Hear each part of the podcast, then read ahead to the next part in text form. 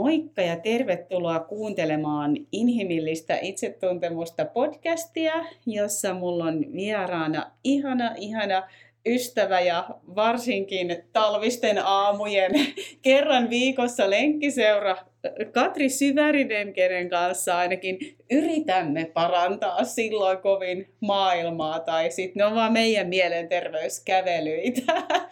No meillä on kyllä ollut ne talviaikaan ne keskiviikot usein, niin se on semmoinen viikon henkireikä kohokohta ja silloin vaikka on vähän hämärään, niin jaksaa kyllä nousta no sängystä. Kyllä. Mm. No niistäkin voisi puhua, mutta tänään me ollaan oikeasti aika semmoisen vaativan ja herkänkin aiheen äärellä. Mä pidän tässä käsissä Katrin kirjoittamaa äitihaava-kirjaa, Tyttären raskas perintö.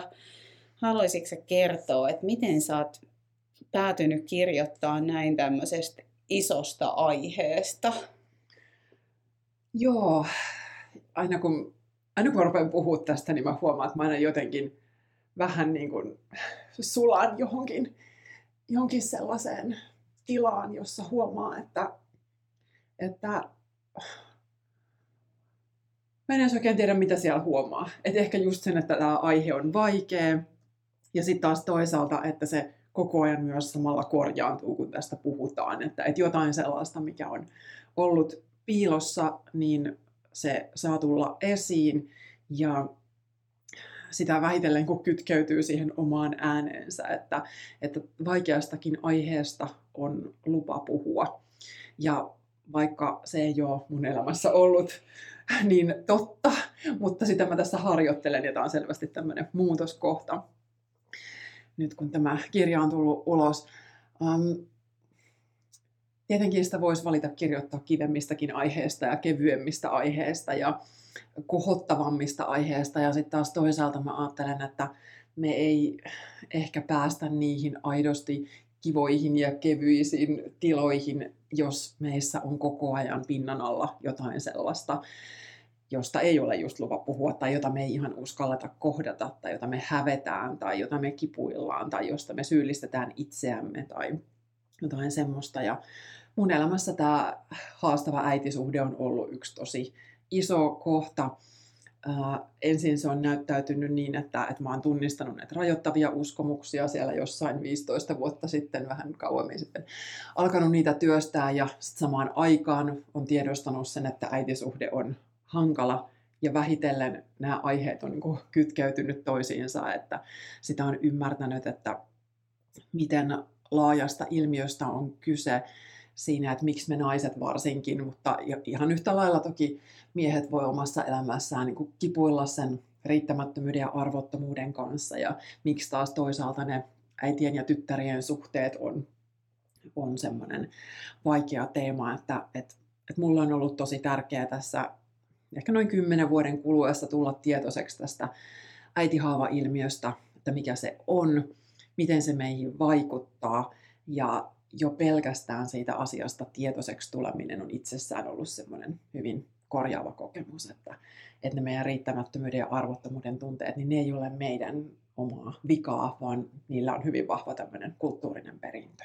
Mm, ja niin kuin se tässä kirjassa todellakin tuot esiin, että tämä ei ole äitien syyttelyä, vaan sä katot sitä asiaa tai kirjoitat ja kuvaat siitä paljon laajemmin. Ja hyvä se niin kuin tässäkin vielä sanoi, että ei ole kyse kenenkään syyttelystä, ei myöskään itsen syyttelystä, koska varmaan aika moni sitä niin kuin tekee tai on tehnyt tai on miettinyt just, että onko mussa itsessä jotain vikaa, vaan enempi just se, että on nimenomaan lupa puhua siitä, että mitä kaikkea tämä tapahtuu, ja kun ne kuitenkin varmaan on monesti sellaisia ylisukupolvisia,kin asioita, mel- melkoiseen kimpaleeseen olet uskaltanut pureutua, ja ehkä sulle, mm. jos sun tiellä oikein välttämättä ollut vaihtoehtoakaan.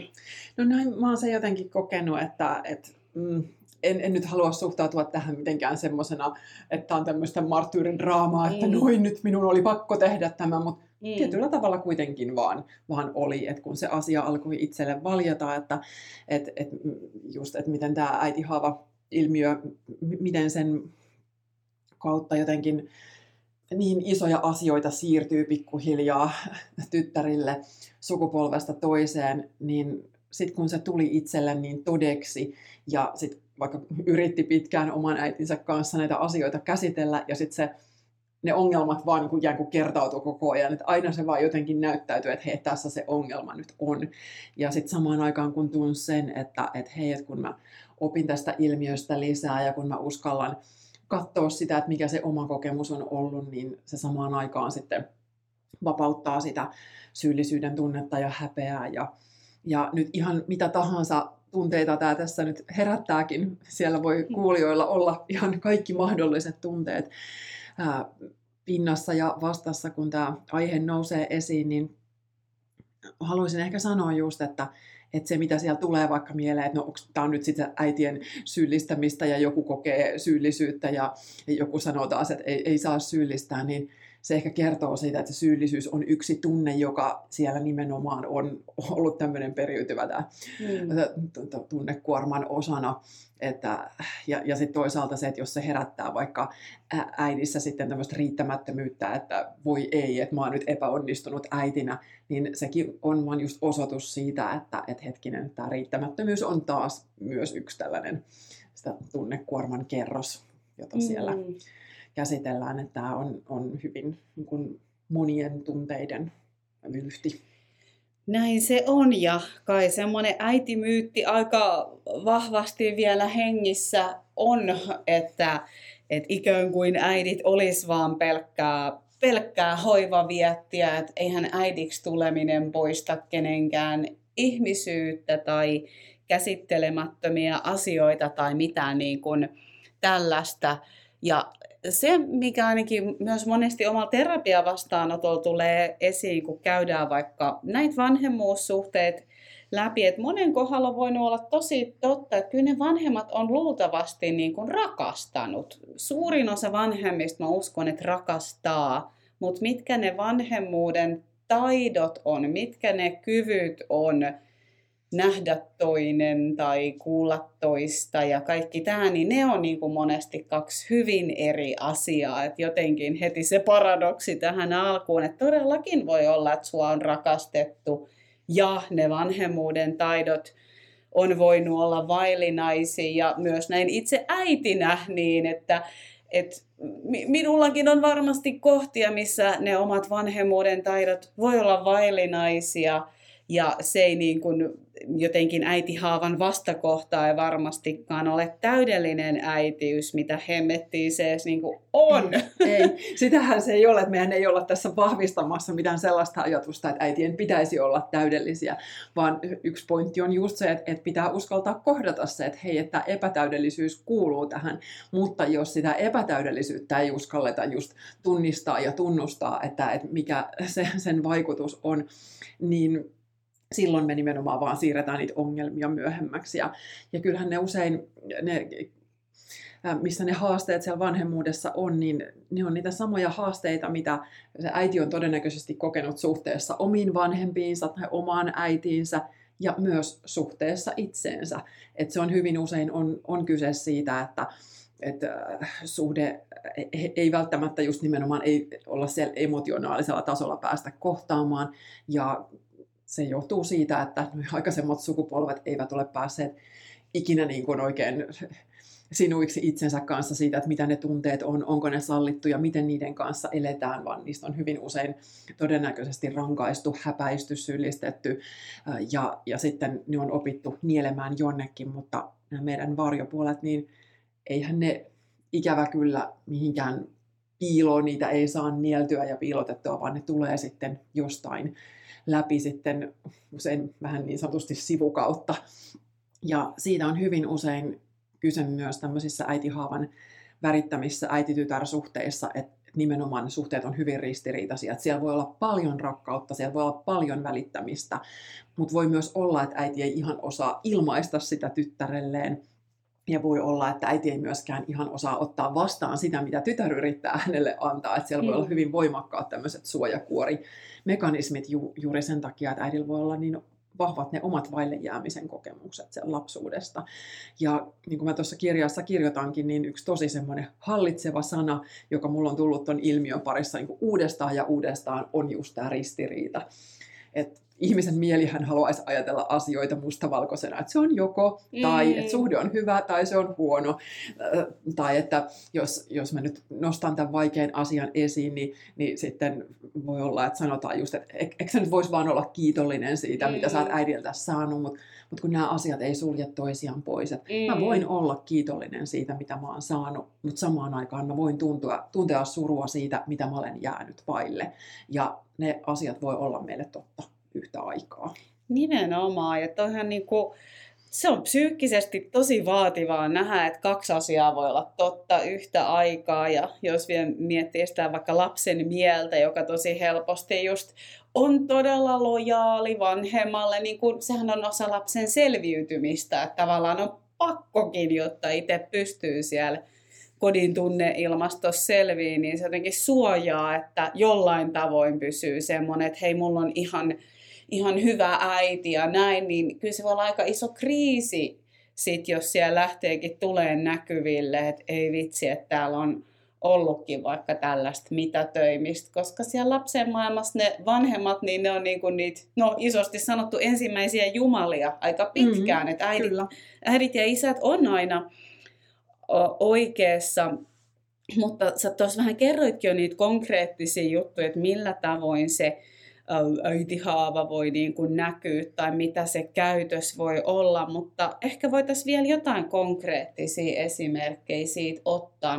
Sä, sä oot niitä täällä kirjassakin kyllä listannut, mutta jos sä vähän niistä kerrot vielä. Joo, ne voi olla ja äidin haastavat käyttäytymismallit sinne tyttären suuntaan, ne voi olla mm, arvostelua, kritisoimista, se voi olla hyvinkin hienovarasta, semmoista, että se tapahtuu jossain vähän siellä rivien välissä, että ollaan jopa ehkä sillä että näennäisesti hyvin ystävällisiä ja mukavia, mutta sitten siellä kuitenkin tulee jotain semmoista kyseenalaistamista. Tai sitten toki se voi olla myös sitä hyvin voimallista, suoraan sanotaan, että hei, toi ei ole ok. Se voi olla ähm, syyllistämistä, jos tytär ei esimerkiksi vastaa äidin johonkin odotuksiin, mihin hän olettaa, että tyttären kuuluisi vastata. Se voi olla häpäsemistä siitä, että mitä tytär on, mitä hän ilmentää, mitä hän tarvitsee.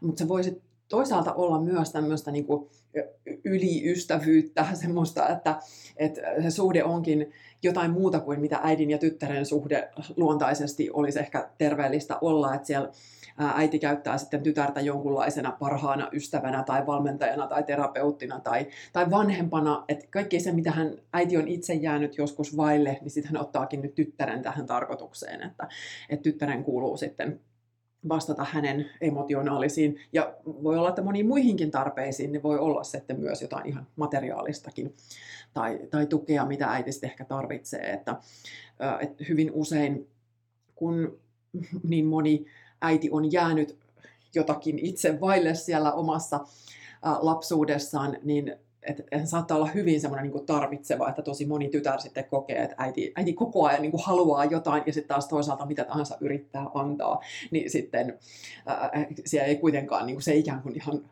laskeudu sitten sinne, että äiti ei pysty ottamaan sitä vastaan. Ja hyvin usein se semmoinen hallitseva ää, ilmentymä äitihaavasta on se jonkunlainen uhrin ja marttyyrin rooli, uhrienergia, että et, et äiti tuntee jonkinlaista voimattomuutta.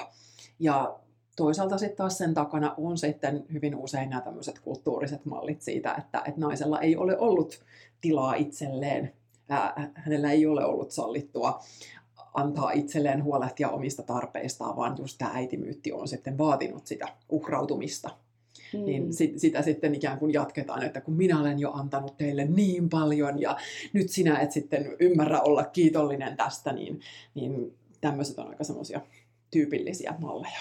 Tulee jotenkin mieleen, että onko äidin silloin vähän niin kuin vaikea sietää sitä lapsen, että on ihan oma persoona, että silloin niin kuin, se on oma ihminen, että ja varmaan sielläkin voi olla joku ajatus taustalla, että minä suojelen sitä, että tämä maailma menee näin, mutta vaikea sietää toisen vaikka erilaista tapaa olla ihminen, olla, olla nainen. Joo, tuossa varmaan aika paljon on, on just kyse siitä, että on ne vahvat uskomukset siitä, että äm, mitä näissä eri perheenkin rooleissa tapahtuu. Että äiti on tämmöinen, tytär on tämmöinen, naisen mm. kuuluu, tyttären kuuluu kasvaa tällaiseksi naiseksi. Ja, ja paljon tietysti tapahtuu just tämän äitimyytin ympärillä. Että se, se velvoittaa se äitimyytti sekä äitiä, mutta myös tytärtä. Mm. että, että nimenomaan kaikki nämä ongelmat pitäisi vaan kadottaa jonnekin, että niitähän ei oikeastaan ole sitten olemassakaan. Ja sitten taas toisaalta se, joka ne uskaltaa tuoda esiin, niin se sitten nimenomaan äh, rikkoo tavallaan kaikkea sitä harmoniaa, joka on tietysti ollut valheellinen harmonia, että, että vaikka ne mm. ongelmat on sitten ehkä siellä jossain pinnan alla piilenneet. Niin, ja toihan tavallaan, nyt mä sanon hipsuissa, että se suhdedynamiikka toimii nyt niissä hipsuissa niin kauan, kun kaikki suostuu siihen asetelmaan, että et niin, niin kauan, jos siellä on vaikka, nyt käytän ehkä isoja termejä, mutta vaikka syyllistäjä ja syyllistetty tai mikä se kuvio onkaan, niin niin kauan kuin kumpikin suostuu siihen, niin sehän toimii niin sanotusti.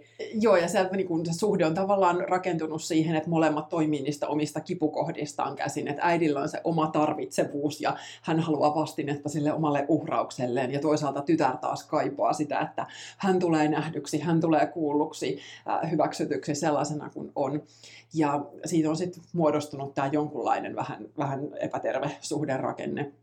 Ja kyllähän sen ylipäätään huomaa, että hyvin monistakin asioista, että se terve erillisyys ei ole oikein ollut tuossa aiemmilla sukupolvilla mikään mm. juttu, että, että rajat on ylipäätään ilmiönä semmoinen, joka on selvästikin niin kuin hyvin vieras, että, että, että se rajattomuus voi näkyä siellä äidin ja tyttären suhteessa hyvin monin tavoin, että äiti ei välttämättä just kunnioita sitä, että tytär on oma erillinen yksilönsä, että, että mm. monetkin on näistä puhunut, että äiti vaan tulee mun kotiin ja rupeaa siivoamaan täällä tai, mm. tai ka- kaikenlaista tämmöistä, että ei ehkä kunnioita tästä tyttären tilaa tai aikaa tai hänen voimavarojaan millään tavalla. Ja sitten taas toisaalta, kun, kun tytär alkaa harjoitella sitä rajojen asettamista, niin, niin sitten sit se vasta tulee just tämä epäterve mm. dynamiikka siinä sitten näkyväksi, että et hetkinen, että äiti Kuin on... sä oot noin niin, itsekäs ja... Just näin, että äiti, äiti on pyrkinyt jollain tavalla huomaamattaankin ehkä niin kuin hyötymään siitä tyttären sitten hyväksynnän tarpeesta ja tämmöisiä. Mm huh huh, ne on niin kuin iso juttu, että, että sitten kun niihin lähtee havahtuu, että sehän on tosi ymmärrettävä toive, mikä luulen, että on monelle tuttu, joka on ollut jossain satuttava suhdedynamiikassa, että toivoo, että se toinen muuttuisi tai se toinen alkaisi tajuu ja se toinen alkaisi näkeä ja se toinen alkaisi kunnioittaa ja vitsi kun se ei usein mene niin, että sitten tullaankin siihen, että et hetkinen, että mun täytyy itse vaikka mm. alkaa suojata itseäni. Ja mä luulen, että tähänkin liittyy monesti just niitä ehkä pelkoja tai väärinkäsityksiä, että sitten se, vaikka nyt jos puhut, puhuttaisiin tyttären, vaikka olisikin siis aikuinen, niin voimaantumisesta, että sitten se on jotain hirveä, että ei, ei, minulle ei enää. Drama queen. joo, joo, joo, just näin. Että et se, et eihän se niinku sitä ole, ei. vaan se on usein ihan niin kuin paljon sellaisella vapisevammalla äänellä tapahtuvampaa. Joo, ja rajojen asettaminen voi olla paljon hienovaraisempaa ja monisyisempää, kun moni ajattelee, että mäkin olen saanut tämmöistä kritiikkiä, että mä että mä suorastaan niin hajotan perheitä, kun mä kehotan, että kannattaa opetella asettamaan rajoja. Ja sehän nyt ei vaikka siellä äidin ja tyttären suhteessa, jos puhutaan rajojen tarpeesta, niin sehän ei tarkoita automaattisesti sitä pahinta vaihtoehtoa, että mm. laitetaan välit poikki, vaan rajat voi olla ihan ehtoja, että millä tätä suhdetta mm. jatkossa käydään, että neuvotellaan uudestaan sitä, että hei, ei ole ok, että sä tuut tänne mun kotiin vaikka mm. kutsumatta, tai että hei, mä en voi äiti puhua sun kanssa tunnin puheluita joka päivä, että mun pitää antaa aikaa, mä haluan antaa aikaa mun puolisolle tai lapsille tai mm. työlle tai mitä ikinä. Että se, että et, et jos se just se äiti tuntuu kovin tarvitsevalta, niin tyttärellä pitää olla se oikeus määritellä, että, että kuinka paljon hän pystyy antamaan sitä, mm. sitä omia voimavarojaan sitten. Koska varsinkin hyvin monella voi olla se semmoinen kokemus, että mitä tahansa mä annan, niin se ei kuitenkaan riitä. Mm. Ja mun täytyy sanoa, että mulla on itselläkin vähän, sitä, vähän sellaista kokemusta, ja tämä on ei ole pelkästään suhteessa äitiin, vaan se näkyy siellä läpi naislinjan, että tämä on tullut sieltä oman perheen muiltakin vanhemmilta naisilta tämä sama, että et, et jos mä menen kylään, niin sitten äh, tulee sanomista, että mä en tule tänne tarpeeksi pitkäksi aikaa, tai, tai mä en tuonut kumppaniani mukana, tai että aina on jotain, mitä puuttuu. Mm. Et ei ole koskaan se, että hei, et jos mä tuun tänne muutamaksi tunniksi kahville, niin se, se ei sellaisenaan riitä, vaan olisi mm. pitänyt aina pystyy antamaan jotain enemmän. Aivan. Ja... Joo, noi on tosi haastavia ja sehän on tavallaan sellaiseen toisen elämään liiallista puuttumista mm-hmm. ja toki joillain se voi varmaan näkyä myös, että varmaan siellä on taas taustalla se hyvä ajatus, mm-hmm. että minä, minä haluaisin nähdä sinua enemmän tai minä mm-hmm. neuvon sinua, mutta kun se mm-hmm. on just sitä puuttumista ja sille, niin kuin, mm-hmm. aikuiset ihmiset, niin ennen kaikkea kaikki aikuiset ihmissuhteet on, lähes kaikki on vapaaehtoisia mm. ja niissä saa määrittää niitä rajoja, mutta et se on oikeasti aika pelottavaa sitten oikeasti sanoa niitä, että hei, että et oo kiltti, että älä puhu mulle noin mm. tai on, ne, ne on kyllä tosi kipeitä kohtia ja kyllä mä itsekin sitten ajattelin, että siinä kohtaa kun mä aikoinaan jouduin omalle äidille sanomaan, että hei, et nyt, nyt niin kuin riittää, että mä en, mä en enää niin kuin pysty antamaan tähän suhteeseen yhtään enempää, mikään mikä mä tuon tähän yritän korjata tai parantaa, niin mikään ei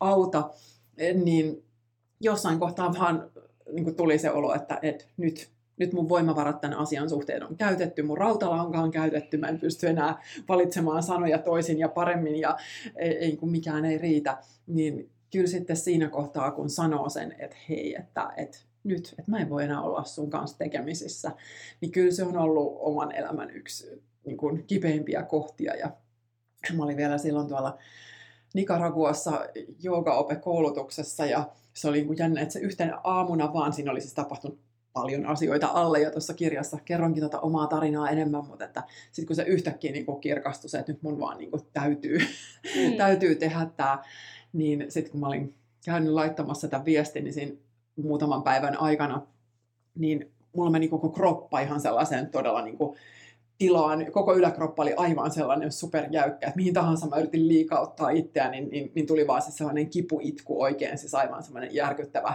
niin kuin suojakramppi, koko, koko kehon suojakramppi, että se oli kyllä, että jotain tosi isoa silloin niin kuin lähti, lähti kyllä liikkeelle, mutta että siitä sitten tavallaan se toipuminen kyllä sitten on, on kestänyt oman aikansa, mutta sitten samaan aikaan on tullut saa tosi vahva helpotuksen tunne. Että kannattaa muistaa, että se raja, rajakohta, mihin ikinä niitä alkaa asettaa, niin siellähän sitten, siellä nousee esiin juurikin ne pelot, joiden takia aikaisemmin ei ole uskaltanut asettaa mm. niitä rajoja. Ja suhteessa omaan äitiin, niin sehän on kyllä siis lapselle alitajuisesti ihan ihan järkyttävän niin kuin kipeä kohta, että koska mm. se, se on niin kuin se meidän henkijäämisen mekanismi, että mä saan huomiota tuolta nimenomaiselta ihmiseltä.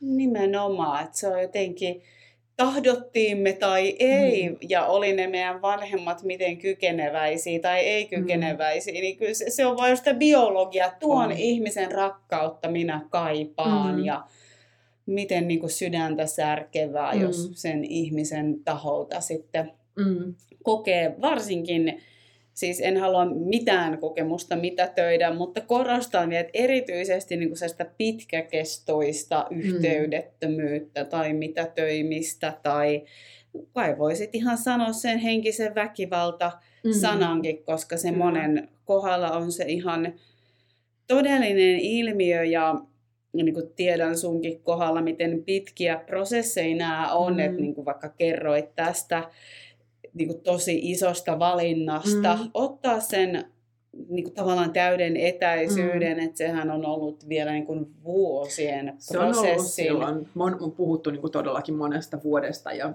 Mm. Ja se just, että, että jos siihen niin kun joutuu tulemaan siihen tilanteeseen, että hei, että mä joudun katkaisemaan välit, niin kyllä mä sanoisin, että sitä ennen on usein tapahtunut ihan Aika hirveän paljon, paljon asioita. Mm. Ja äh, sitten täytyy sanoa, että mä olen näitä kuullut useammaltakin mm. äidiltä sitten just sitten, varsinkin tämän kirjan ilmestymisen jälkeen, että et, et oma tytär on ottanut etäisyyttä, mutta siihen ei ole mitään syytä. Ja, mm.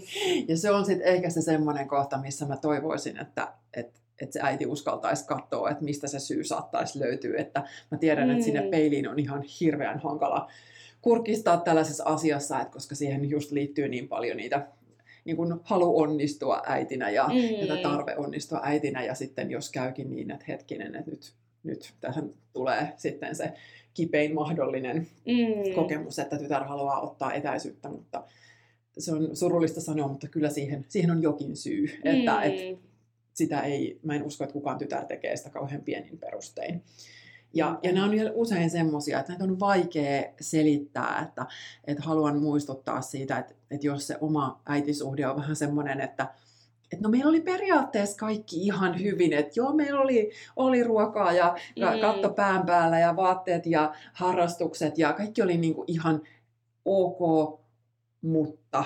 Mm. Ja, ja sitten sieltä kuitenkin alkaa löytyä niitä semmoisia niin kuin, missä niin kuin oikeasti tajuaa, että hetkinen, että tämä ei ole ollut ihan ok. Ja mm. kysehän ei ole siitä, että tarttis väkisin velloa vanhassa tai kaivella jotain tai just syyllistää, vaan se, että se mikä siellä ihmisessä pinnan alla piilee, niin kun se vain kun kulkee väistämättä mukana ja se näyttäytyy meidän elämässä sitten se voi olla missä tahansa elämän alueella. Että se voi olla kehosuhteessa, se voi olla urapolulla, se voi olla parisuhteessa, mm. suhteessa rahaan, ansaitsemiseen, kaikenlaiseen se, että missä se oma arvottomuus ja riittämättömyys voi sitten tulla vastaan. Että, mm.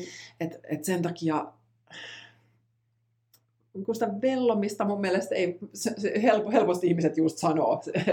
Niin, että, tai, se, tai, ei kyse myöskään ei, uhriutumisesta, ei, se on ei, ihan ei, eri homma. Ei, se on, se on todellakin, ja mullekin on siis sanottu just, että, no että, että, että ä, älä uhriudu, mutta mä haluaisin sanoa, että, että jos mä olisin tämän asian uhri, niin mä en puhuisi tästä ääneen ja julkisesti, ja mä en olisi mm. kirjoittanut siitä kirjaa, että, että mä kyllä koen, että, että monta kertaa sen vaikean asian esiin tuominen on nimenomaan oman voiman teko, mm. että mä mm. uskallan ilmaista itseäni tässä, tässä mm. asiassa, enkä vetäydy ja supistu ja, ja toteaa, että mä oon nyt ikuisesti mm. tämän asian vanki, vaan mun mielestä just tässä asiassa jo pelkästään se siitä puhuminen, tämän toteaminen, että, että näin on tapahtunut, mä oon lapsena jäänyt jostain asioista vaille, mä ehkä aikuisinakin koen edelleen äidin suunnalta näitä vaikeita käytösmalleja, raskaita tunteita, niin jo pelkästään sen totuuden kohtaaminen on, on tosi hoitavaa. Ja mä oon saanut tässä viime viikkoina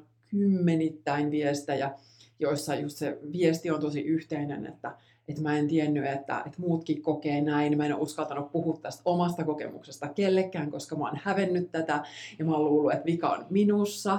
Mä oon luullut, että mä oon ainoa, mutta että tämähän onkin näköjään oikea ilmiö ja se itsessään, kun, kun se niin tajuaa, että hei, tämä ei mm. ollutkaan vaan minä, minä en ollut se ongelma, niin se on jo tosi tosi hoitavaa. Niinpä, ja jotenkin tota, me ollaan puhuttu tämmöisistä aika, ehkä ei ääripääasioista, mutta sellaisesta niin kuin aika rankasta mm. kohdasta, kohdasta, jossa ei koskaan niin kuin, tietyin tavoin ehkä tullut kuulluksi, niin toki ehkä voidaan hetki sanoa siitä, että, että, että, että aivan mahtavaa, että on myös tilanteita, jossa vaikka aikuisena päästäänkin keskustelu yhteyteen. Jokainen tarina on niin yksilöllinen, mm. mutta mikä se sun tarina onkaan, niin se ei niin kuin ole sinun vikasi, mm. koska tällaisen, no niin kuin alkuun puhuit siitä syyllisyydestä, niin se mikä on ehkä tosi surullista, että sit usein just tytär alkaa syyllistämään itseään ja tulee se, että, että mikä minussa on mm. vikana ja kaikki tämä. Ja, uh, no, ehkä mä nyt jaan ihan niin kuin oma, omasta mm. kokemuksesta mulla, mulla on siis tämä kuulostettiin klassisesti, että mulla on ihan hyvä äitisuhde. Mulla on siis oikeasti, niin. meillä on omat haasteemme todellakin ja haavamme, mutta se, mitä on ollut itse arvokasta kokee oman äitini kanssa, että tietyistä mun elämän kipeistä asioista, joita hän ei aiemmin pystynyt kuulee, niin nyt ehkä viimeisen viime vuoden aikana – hän on niin sanonut, että, että mä kuulen, että tämä on sun kokemus ja mä oon pahoillani. Mm. Mä en tiedä, tavoittaako hän sitä täysin ja hänen ei välttämättä edes tarvitse. Mm. Mutta se jo, että hän pystyy olemaan siinä menemättä siihen, että sinä sitä tai tätä ja mm. siihen syyllisyydestä mm. reagoimisen, niin se on, tai että sun, se on sun pitäisi. Että sitä sun kokemusta lähdetään koko ajan jotenkin kääntää. se on väärä. Siinä on jotain väärää, että, että sun pitäisi nyt ja, ja että tietyt uskomukset on, miten meidän pitäisi toimia ja kokea. Joo. Mutta toi just niin kuin mäkin olen sanonut monta kertaa, että mm. se on se mm. isoin asia, mitä mä vaan toivoisin, että on totta. se on totta ja se on arvokas ja että, yep. että sitä ei tarvitse ruveta nyt määrittelemään sen enempää, mutta että voidaanko yep. istua hetki sen kanssa, että et, yep. et näin on tapahtunut ja tämä on ollut mulle vaikeaa. Yep. niin just, just toi. Ja, ja toisaalta siis haluan hmm. myös että sanoa, että mä oon kuullut myös kymmenittäin näitä tarinoita hmm. nyt, jossa ää, niin monenkin ikäiset naiset on ostanut tätä kirjaa mm. äidilleen tai tyttärilleen ja niitä on luettu yhdessä niin. ja on niin. keskusteltu ja vaikka mitä. Että mä tiedän, että tässä on syntynyt niin kuin paljon Just. arvokkaita keskusteluja sitten siellä, missä sitten on, on sitten puoli ja toisin oltu siihen valmiita, mm. että on haluttu ainakin jollain tasolla kohdata ja niin kuin käydä sitä läpi, että hei, että miten tämä meidän suhde on toiminut ja mikä siinä on ollut Kyllä. hyvää ja mikä sitten taas on ehkä jäänyt painamaan mieltä.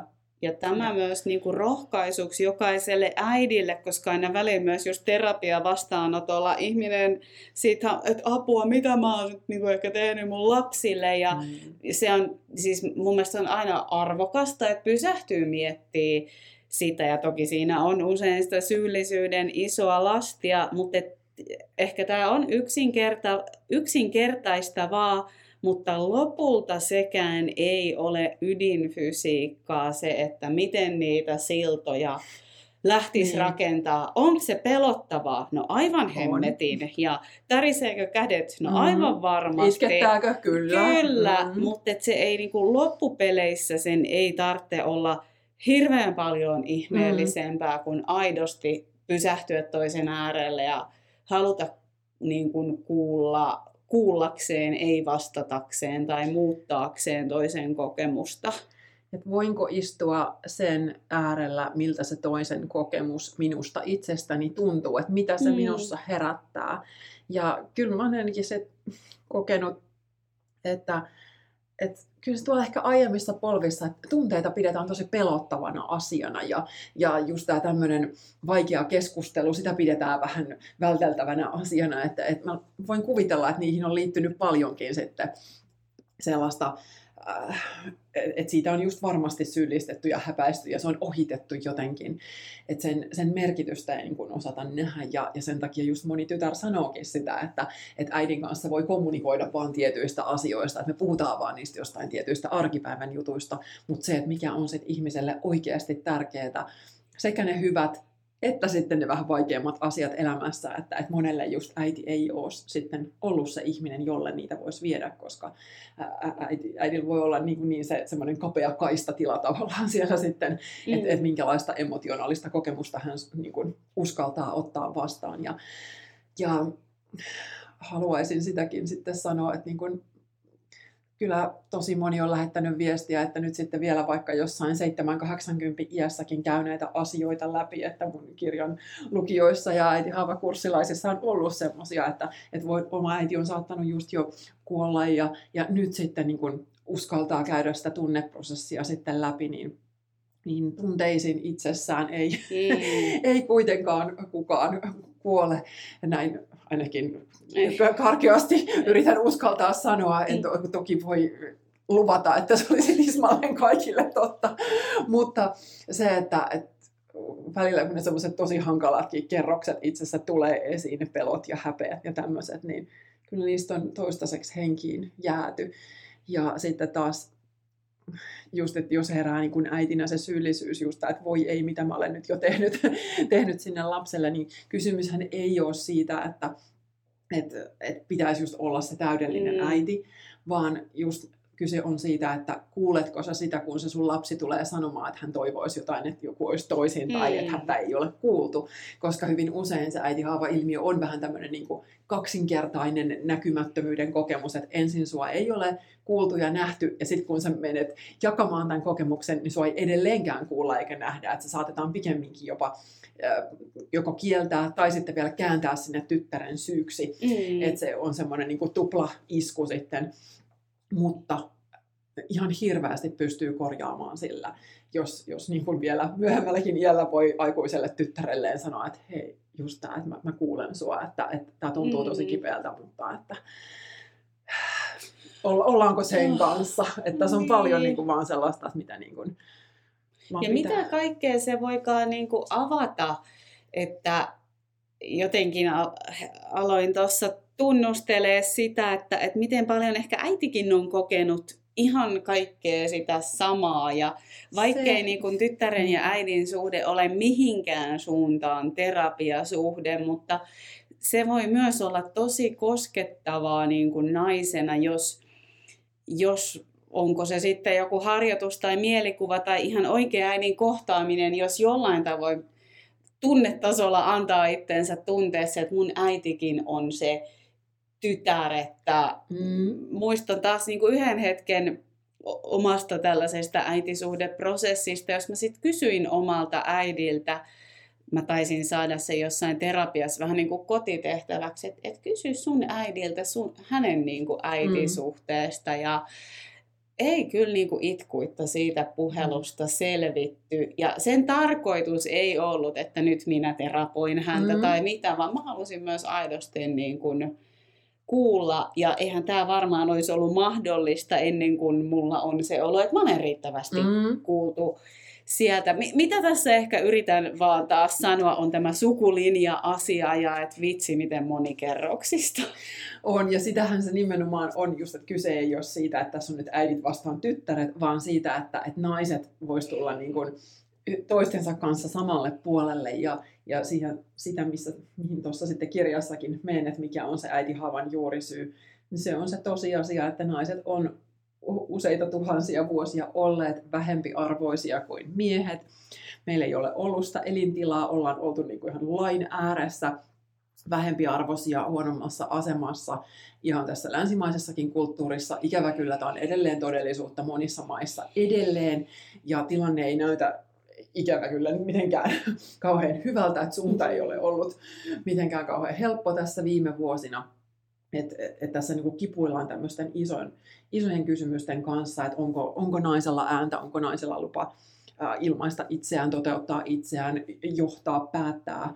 Et, et mm. edelleenkin kyllä niin kuin, ikävä kyllä naisviha on ihan selvästikin semmoinen niin uskomusjärjestelmäasia, joka mm. pompsahtelee sitten kaiken näköisinä ilmiöinä esiin. Ja kyllä mulla on ainakin itselle ollut just tosi tärkeää niin ymmärtää se, että, että, että mikä voinut olla se aiempien polvien kokemus, että, että miten kapea se elinala naisella on ollut.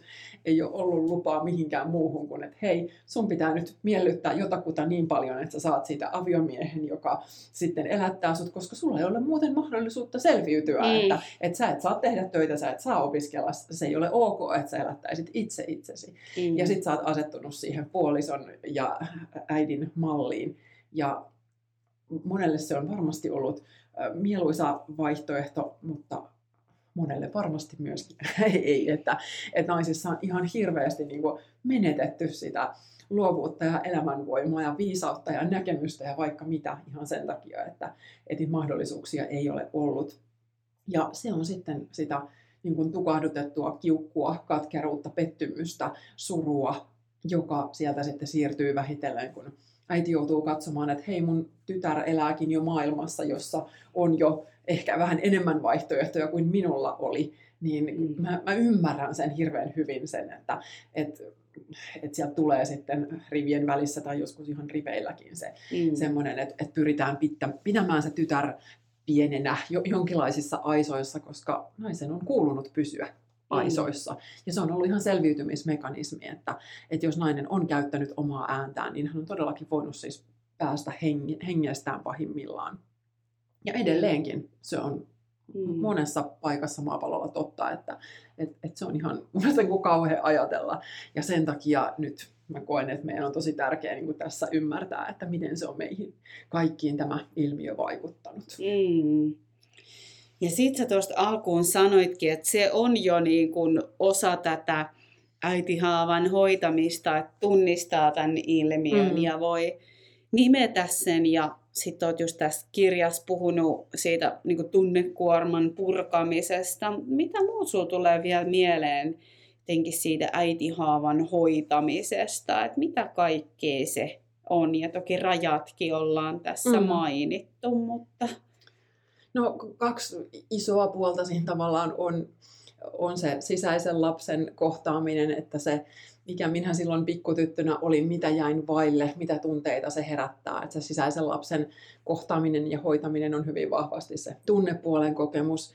Mutta sitten taas toisaalta se sisäisen aikuisen vahvistaminen on sitten se toinen puoli, että hei, että mä alan astua siihen omaan voimaan, että mä voin ymmärtää mun äitiä, mutta mä alan myös ymmärtää itseäni, mä alan palata itseni puolelle, just asettaa rajoja, tutkailla, että hei, että mitä minä haluaisin, jos en miettisi, että mitä se äiti minusta ajattelee tai ylipäätään muut. Että paljon ihan tällaisia perus oman voiman kysymyksiä. Ja myös sitten siihen kuuluu vahvasti tämä niin syyllisyydestä irrottautuminen, että hei, että minä en tyttärenä voi olla loputtomiin vastuussa äidistäni tai äidin tunteista, että äiti saa myös pahoittaa mielensä, se on ihan ok, ja mun, mun ei tarvi enää pelätä sitä. Ja ja vaikka niin kun äidiltä ei olisi siihen tullut lupaa, niin se terve erillistyminen, eli nyt mm. minä katkaisen tämän napanuoran tähän. Kyllä, ja että mä jään henkiin, vaikka äiti olisi minulle vihainen tai vaikka äiti katkaisisi välit, sekin on mahdollista. Että hyvin monet tämmöiset ratkaisut on, on, on, niin kuin säkin jo sanoit, että ne on todella yksilöllisiä ja nämä mm. voi sitten vielä elämän aikana elää ja muuttua, ja sen takia mulla ei ole tähän mitään sellaista niin kuin sääntöä. Just sellainen, että olisi ne prosessit, että nyt kuljet tällaisen reitin, niin sitten se on, homma on hoidettu. Että tässä on hyvin paljon kyse myös niin kuin feminiinisyyden vahvistamisesta ja hoitamisesta, että siitä myös tuossa kirjassa sitten lyhyesti kirjoitan, että, että uskalletaan niin kuin, tukea itsessämme sitä feminiinistä puolta, että kun tämä maailma on niin vahvasti korostanut maskuliinista ja se on ollut se menestyksen reitti ja selviytymisen reitti. Ja nyt, nyt me tässä sitten kaikki harjoitellaan tätä, mm. että, että me uskalletaan myös levätä, uskalletaan tuntea, uskalletaan olla luovia, naiset uskaltaa käyttää omaa ääntään, ilmaista seksuaalisuutta, mitä, mitä ikinä se kellekin sitten on.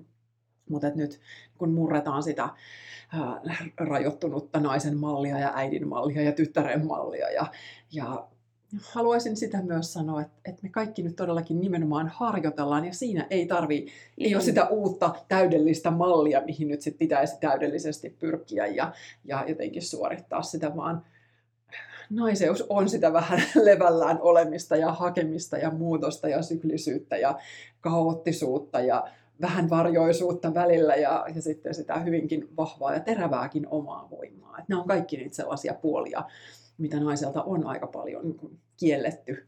Ja sen takia sitten äiditkin ovat sitä tyttäristään ehkä niin kuin pyrkineet äh, niin kuin, hiomaan, hiomaan joo, pitää, pitämään vähän silleen, että äläs nyt ole tommonen. Että mä luulen, että aika moni samaistuu siihen semmoiseen tunteeseen, että mä oon aina liikaa jotain mm. tai liian vähän jotain. Mm. Ja mäkin olen sitä sitten aika pitkään tässä harjoitellut, että, että ei aina kyseenalaistaisi itseään. Se on niin mm. usein se sisäinen reaktio vähän kaikkeen, että no miksi sä nyt noin ja miksi et sä tälleen. Ja, äiti et, siellä päässä puhuu. Äiti, äiti puhuu ja, ja se, että et, et totta kai itsessä voi olla asioita, mitä voi kehittää ja tehdä toisin ja kaikilla meillä on ihmissuhteissa ja missä tahansa elämässä niitä asioita, joissa voi katsoa peiliin ja tulla paremmaksi ei siinä mitään, mutta se, että voinko tehdä sen mieluummin vähän levollisemmasta tilasta käsin ja sellaisesta lempeästä rehellisyydestä ja armollisuudesta, että okei, nyt ei mennyt ihan putkeen, ettei sitten niin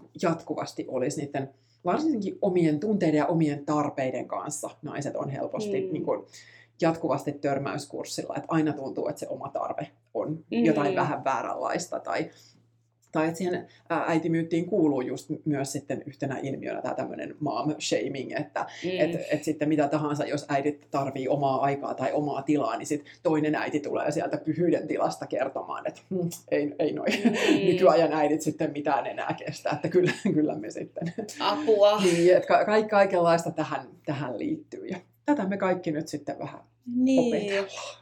Niin tulee jotenkin mieleen, että että niinku, et se, että on itsellä, itsensä harjoittelee, mm. niin kuin sanoit, harjoittelee mm. olemaan itsensä puolella, niin ei sen pitäisi olla ketään vastaan olemista.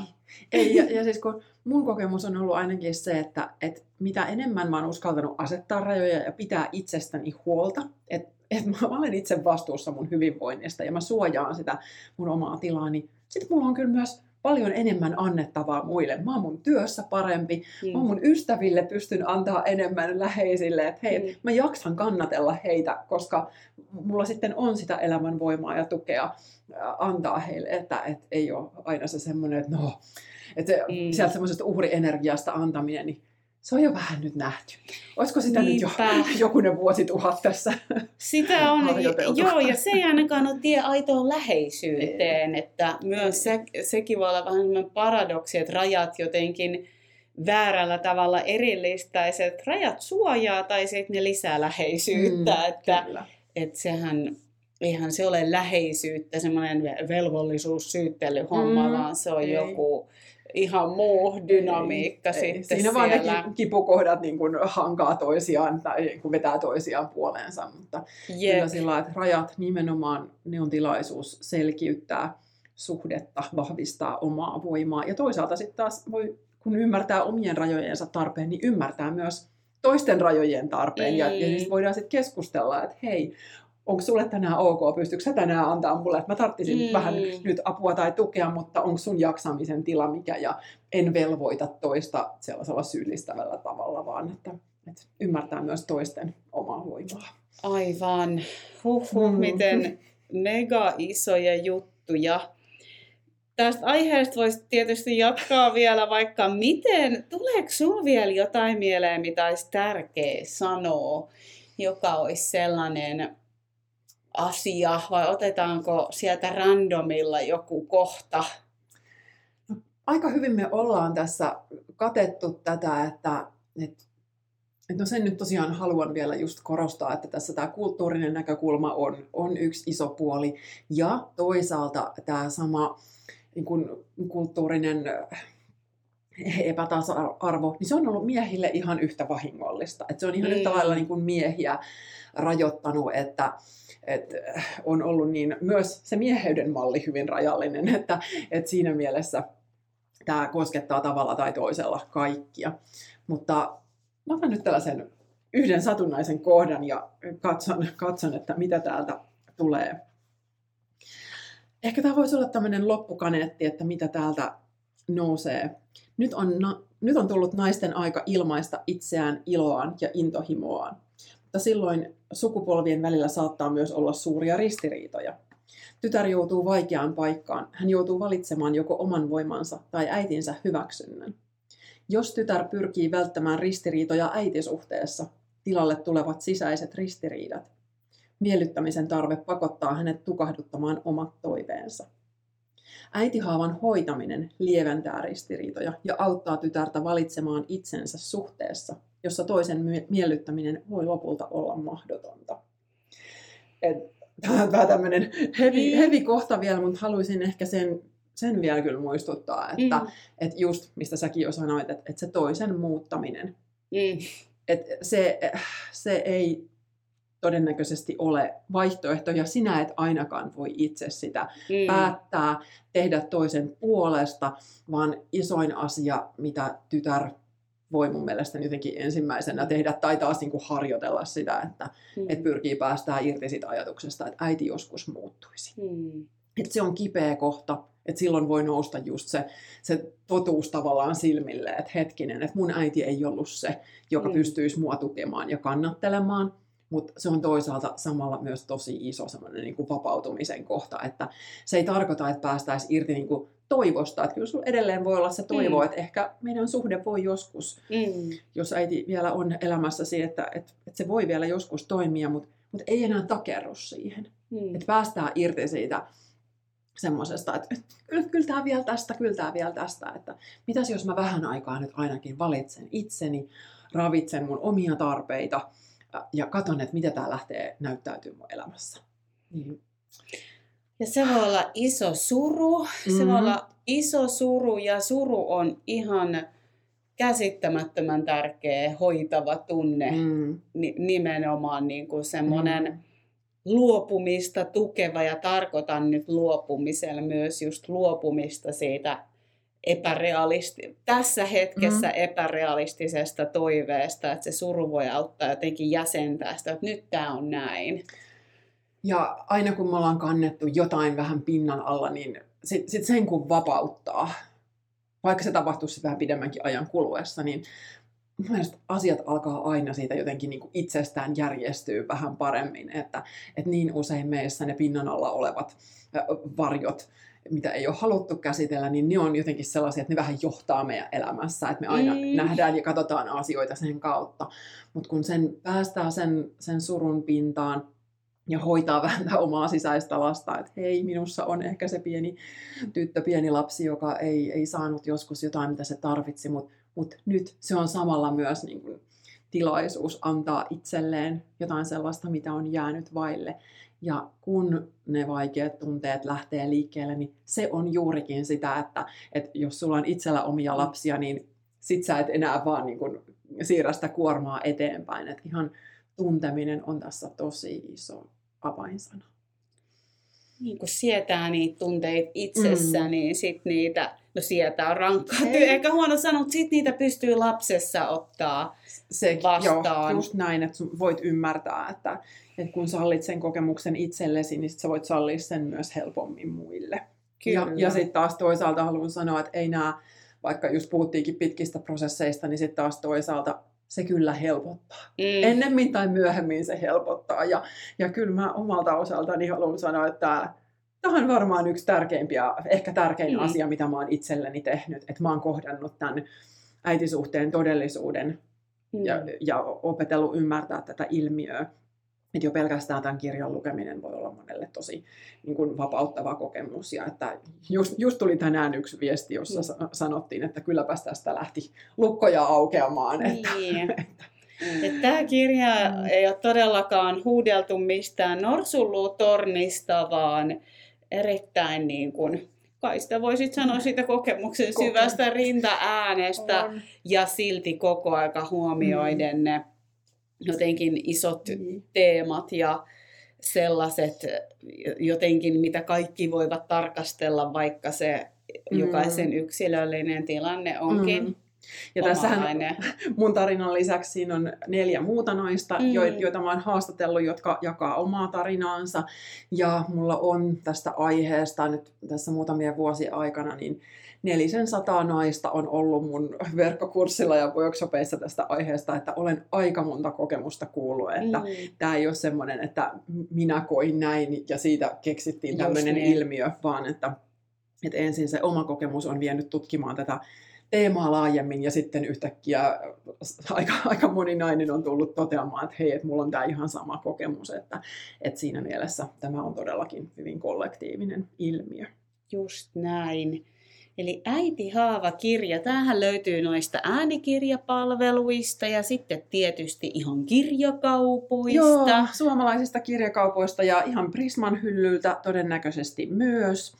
Ja kirjastoissa voi olla tällä hetkellä aika pitkät jonot, mm-hmm. mutta, mutta kyllä sitä on saatavilla ja myös hidasta elämää vuodista toki sitten. Just ja näin. Tosi moni on sanonut, että on ensin kuunnellut äänikirjana, mutta sitten on ollut se olo, että haluan saada myös omaan hyllyyn. Että siinä on sitten myös just sellaisia niin kuin harjoituksia, pohdia tai kirjoita, ja sitten joitakin vähän mielikuvaharjoituksia, että voi sitten työstää sitä omaa tilannetta että, että antaa mahdollisuuksia siihen omaan prosessiin, mutta samalla mä haluan sanoa myös, että, että tämä ei ole sellainen, että nyt pitää suorittaa jokin ohjelma, että jo pelkästään tämän kirjan lukemalla että tarinoita sieltä ammentamalla, niin se voi itsessään olla jo tosi hoitavaa, että ei tarvi nyt ryhtyä erityisesti mihinkään. Ei ole mikään kiire. Ei, ei. Joo, hei, mm. suuri kiitos Katri. Kertoisitko se vielä loppu, että mistä sut löytää? Ja äiti Haavalla oli myös oma Insta-tili, mutta sano vielä omasikin. Ja... Joo, no minut löytää Instasta Katri Syvarinen ja mun podcast on nimeltään Taikaelämää. Se löytyy Spotifysta ja podcast-sovelluksista mun omat kotisivut on katrisyvarinen.fi ja tosiaan Äiti Haavalla on oma, oma Insta, Äiti Haava ja myös oma sivusto äitihaava.fi, niin sieltä löytyy sitten ja myös toi verkkokurssi on sitten semmoinen, mihin voi halutessaan tutustua. Niin. Käykää ihmeessä tutustumassa ja hei kiitos Katri super tärkeästä keskustelusta tärkeän aiheen äärellä. Haluan vielä jotenkin loppuun sanoa, että mä oon tosi ylpeä susta tämän kaiken, mit, mitä kaikkea sä oot käynyt, niin jotenkin kiitos, että olet tätä tehnyt.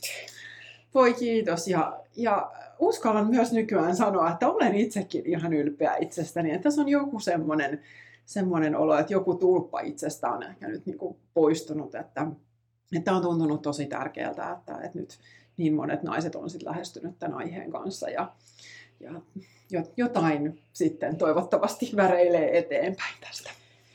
Vois vaan jatkaa, mutta pakko sanoa tämäkin. Se on myös, mä koen, että se on osa sitä, että äiti haavassa on mennyt eteenpäin, että pystyy sallimaan sen, että mm. olen ylpeä itsestä. Mm. Niin kuin pienet lapset osaa ihanasti, ne on ylpeitä ainakin oma tytär pissasta ja kakastaankin suurin piirtein. Niin et, et voi olla, että niin. hei, tämä on, on niin kuin hieno juttu. Just. Mä seison itseni takana tässä, mm. vaikka tämä on tämän julkaisemisen jälkeen on tullut vähän sanomista tuolla somessa ja muuta, että on, on saanut käydä vaikeitakin keskusteluja, mutta toisaalta just niin kuin palaan uudestaan ja uudestaan tässä meidän naisten puolelle ja tiedostan, että silloin kun rikotaan tämmöisiä vanhoja, tosi niin kuin pitkäkestoisia myyttejä ja uskomusrakenteita, niin se sattuu ja se saakin sattua ja toisaalta kyllä se kipu siitä helpottaa. Ihan voin, voin luvata.